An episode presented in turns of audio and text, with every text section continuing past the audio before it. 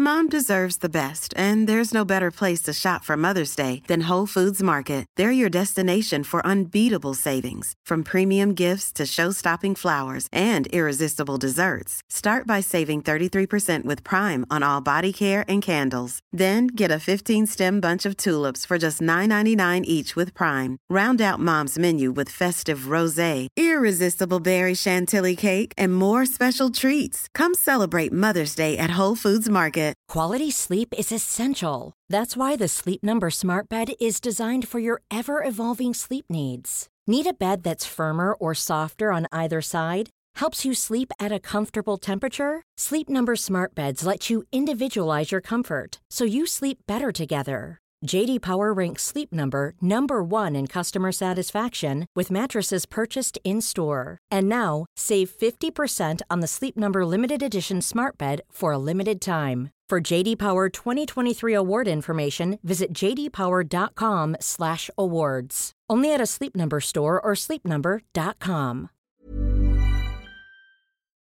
Hello, everyone. Robin here. We've been having issues with the feed of the podcast, so if the last thing you heard was episode 47, a brief respite, just before the Arab invasions, then you've missed an episode. Sorry about that. The issue should be sorted out soon, and the episode is available at thehistoryofbyzantium.com, and it may be that your feed has now corrected and you're getting episode 49. so go back and listen to number 48 um, you may need to resubscribe to the podcast on whatever device you use. I know this is all a pain, um, but it should be over soon.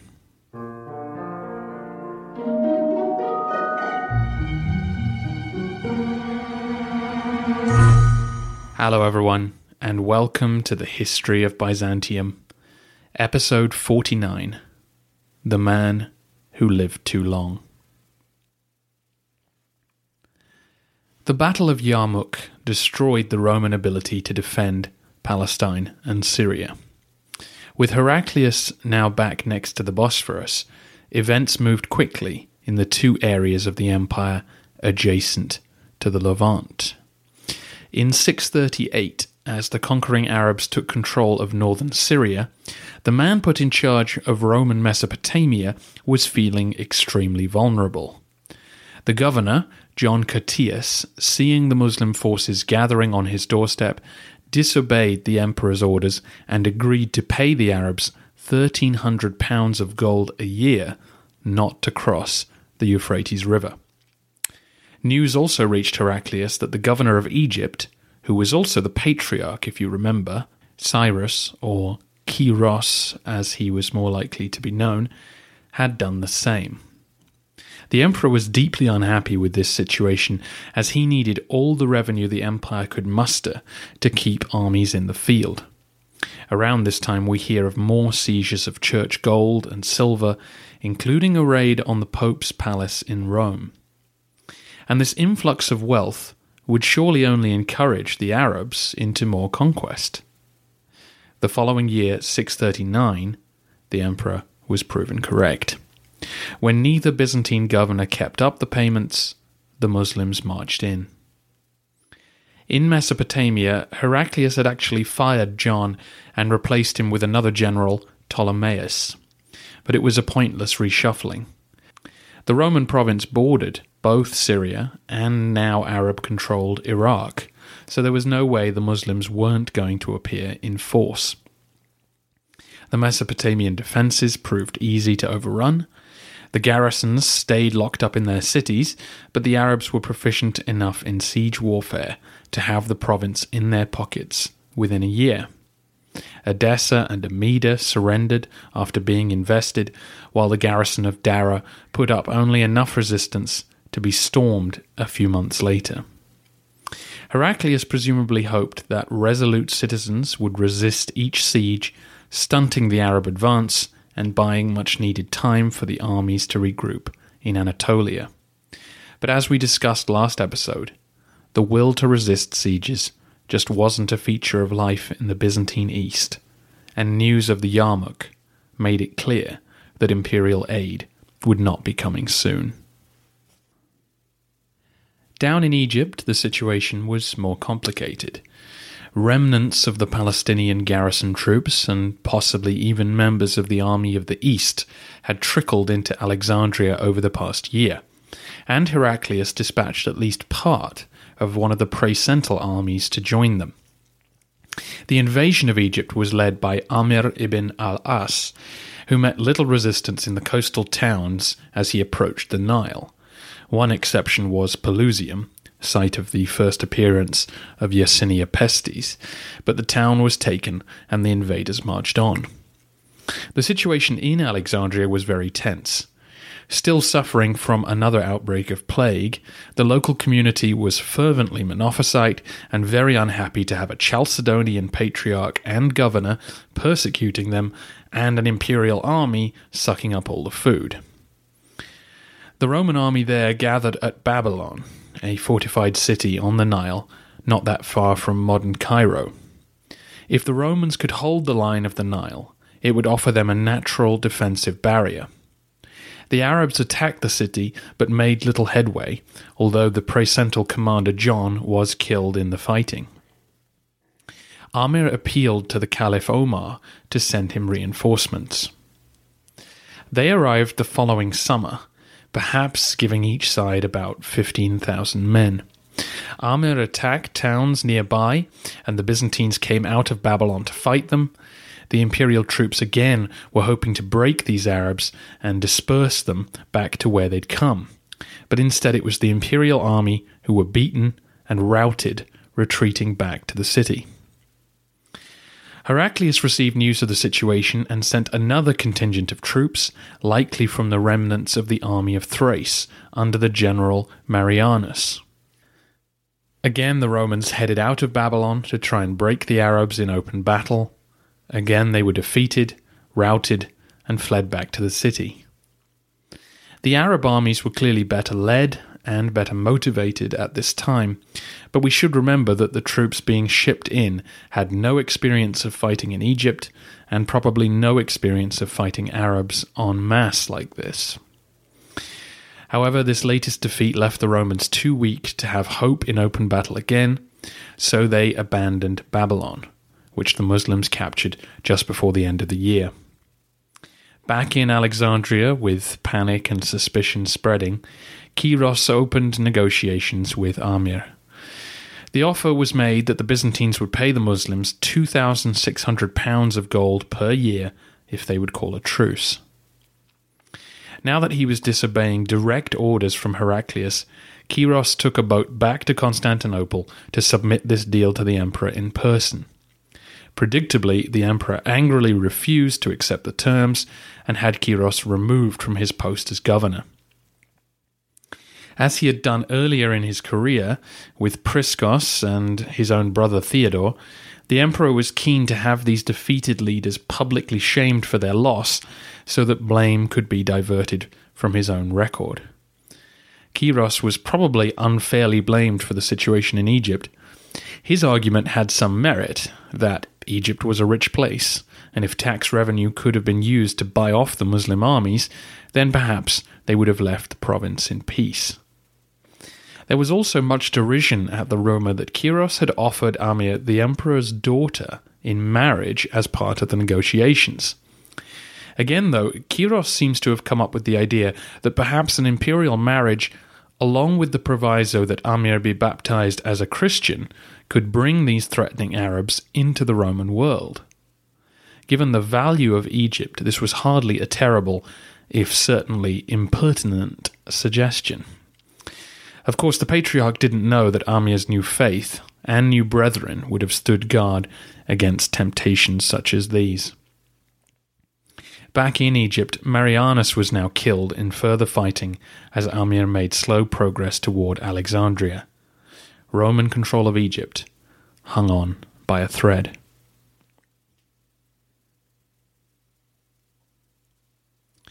Back in the Hieria palace, an ill and depressed Heraclius was forced to swallow one piece of bad news after another. Even before the Yarmouk, his religious policy of monoenergism had begun to crumble. It was the brand new patriarch of Jerusalem, Sophronius, who threw the first stone. We actually know what he said in his Christmas sermon of 634 while the Muslims were roaming about the countryside. Reflecting the Byzantine confusion about what these new invaders represented, the Patriarch makes reference to their terrible raids, but clearly doesn't think they are the terminal threat they will end up being. Because he then dedicates the vast majority of his sermon to lambasting monoenergism as simply Monophysitism by other means.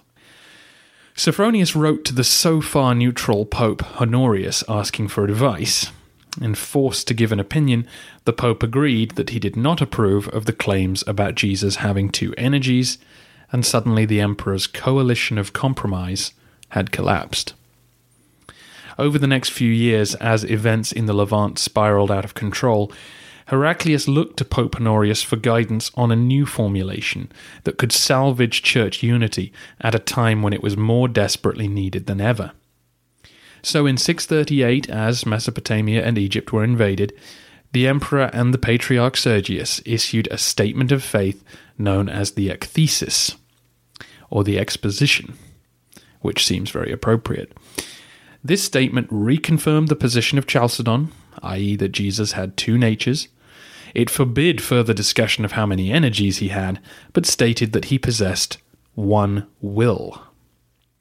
I know this seems like nitpicking of the highest order, but it's actually a very important reflection of the priorities that these people had. If God helped direct human affairs, and these Persian and Arab occupations were the result of Christian disunity, then it was more important than ever to find common ground. This new formulation would become known as monotheletism. But don't worry, I'll remind you all about it when it comes up again.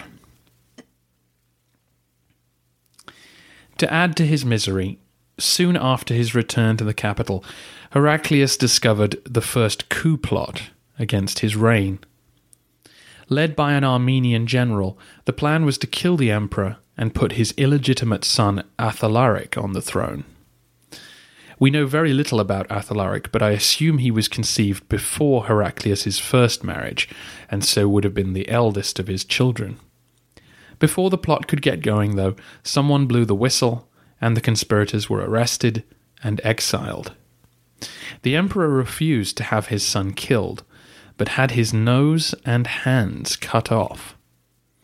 This is the first instance I've come across of this kind of imperial clemency I suppose it was considered more Christian to mutilate someone rather than murder them.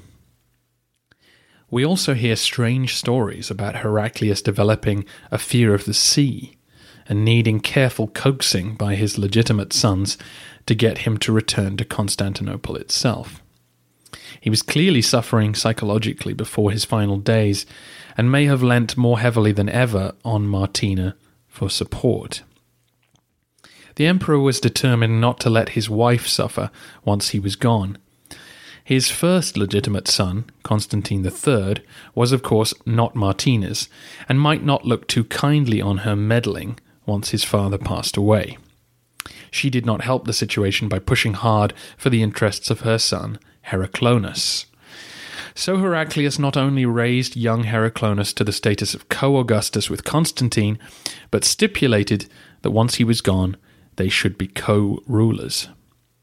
He also put in his will the order that Martina should be honoured by them both as their mother and the empress. He also set funds aside to look after his wife in case Constantine tried to deprive her of her privileges. He left this money with the new patriarch Pyrrhus, Sergius having died in late 638. At a time when the empire needed one strong ruler who could perhaps even take the field against the Arabs, this succession plan was far from ideal. However, Heraclius had spent a lifetime keeping men who weren't related to him at arm's length, lest they try to seize the throne. And now he was left with two young men who'd spent their lives in the palace to bequeath the empire to. I suppose he hoped that two heads might be better than one, but as you know, it's rare in Roman history that this axiom proved fruitful. Heraclius was finally put out of his misery in February 641.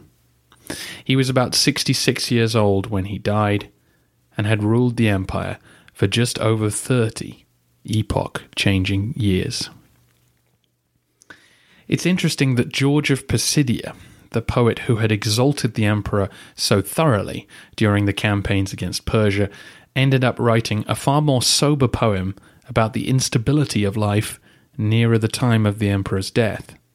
It was certainly not meant to be aimed at Heraclius, but it may have been influenced by seeing the collapse of his hard work, and an extract from it seems a fitting epitaph.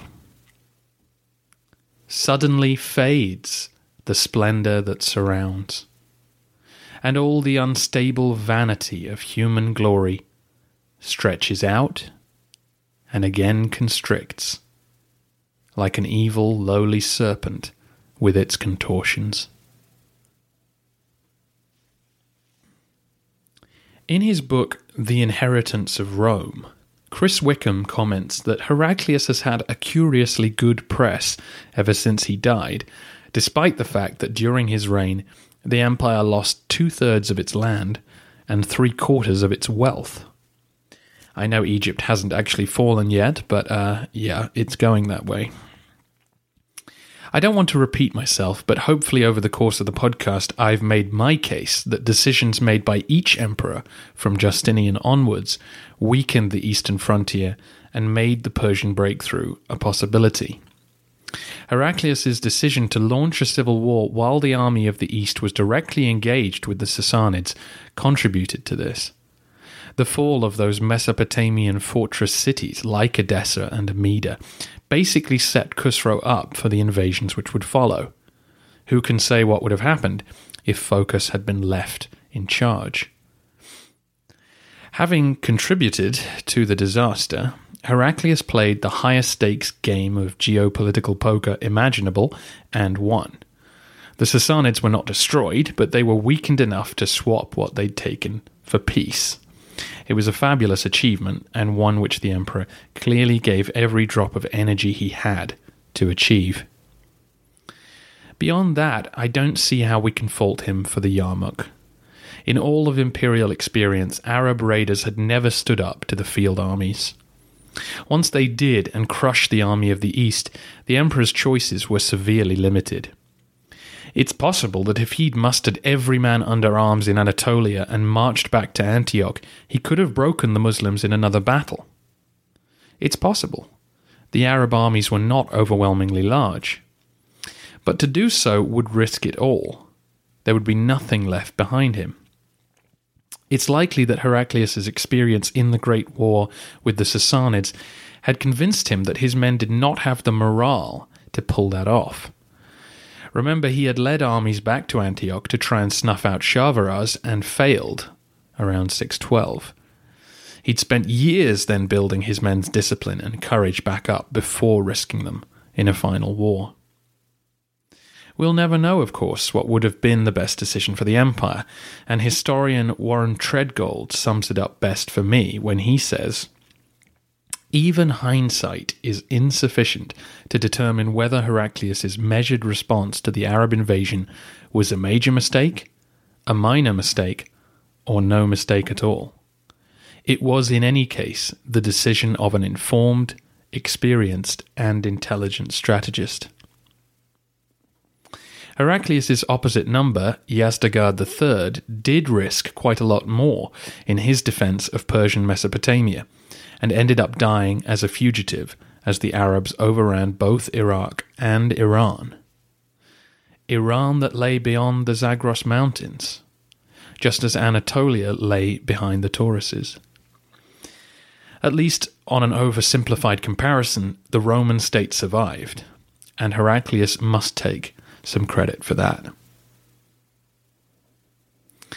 While reading about Heraclius, an interesting thing has come up time and again we know so little about the emperor's own personality, considering how long he reigned, that successive historians have pasted onto him their own interpretation of what his reign meant and what he was like. Before the losses to the Arabs, George of Pisidia was already trying to paint him as the new Constantine, refounding the Roman East on a surer footing. While later Byzantine writers would try to absolve him from blame for the Yarmouk by claiming his subordinates disobeyed his wise instructions. While the first historians of our modern era, like Gibbon or J.B. Bury, suggest that Heraclius was the first crusader, claiming that the way he united his army using Christian propaganda during the war with the Zoroastrian Persians laid the groundwork for later religious wars between the Cross and the Crescent, a connection I don't think really exists. The 20th century historian George Ostrogorsky would end up giving credit to Heraclius for the design of the theme system, that network of defences which would take hold in Anatolia over the next few centuries, something again which modern historians have shown developed slowly over time. In the most recent biography by Walter Kaegi, the historian asks whether or not the emperor was suffering from post traumatic stress disorder after the war with the Sassanids. Could this explain some of his behavior and decision making when the Arabs arrived? Islamic historians like al Tabari, writing centuries later, pass on the stories of Muhammad writing to Heraclius while he was reorganizing the eastern provinces. Heraclius recognizes the truth of Islam just from reading the letter and even tells his subordinates that they should all convert.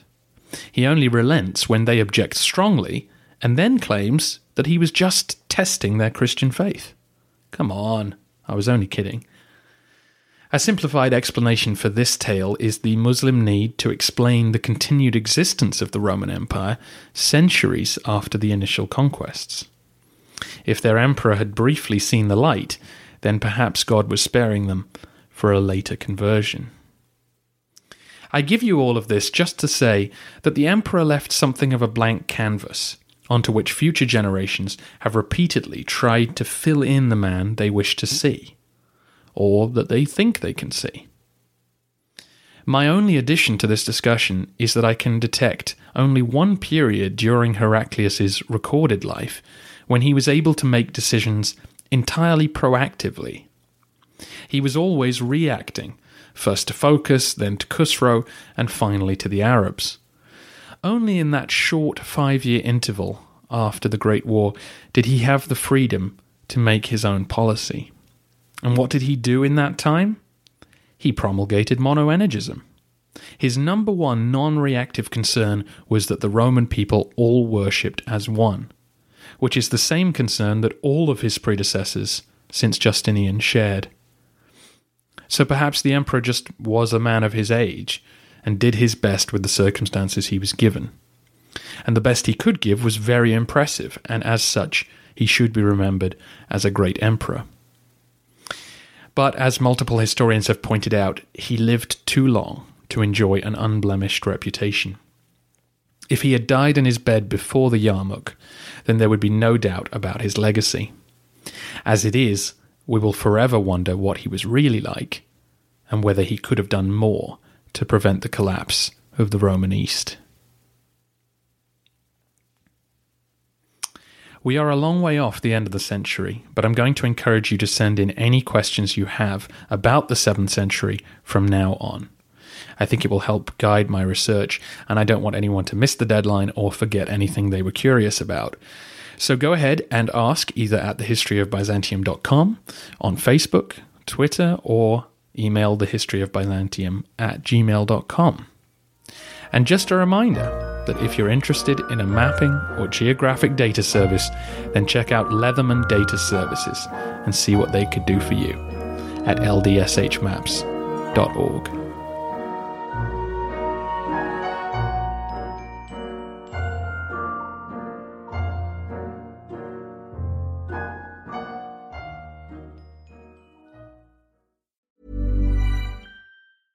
Planning for your next trip? Elevate your travel style with Quince. Quince has all the jet setting essentials you'll want for your next getaway, like European linen, premium luggage options, buttery soft Italian leather bags, and so much more. And is all priced at 50 to 80% less than similar brands. Plus, Quince only works with factories that use safe and ethical manufacturing practices. Pack your bags with high-quality essentials you'll be wearing for vacations to come with Quince. Go to quince.com slash pack for free shipping and 365-day returns. Mom deserves the best, and there's no better place to shop for Mother's Day than Whole Foods Market. They're your destination for unbeatable savings, from premium gifts to show-stopping flowers and irresistible desserts. Start by saving 33% with Prime on all body care and candles. Then get a 15-stem bunch of tulips for just $9.99 each with Prime. Round out Mom's menu with festive rosé, irresistible berry chantilly cake, and more special treats. Come celebrate Mother's Day at Whole Foods Market.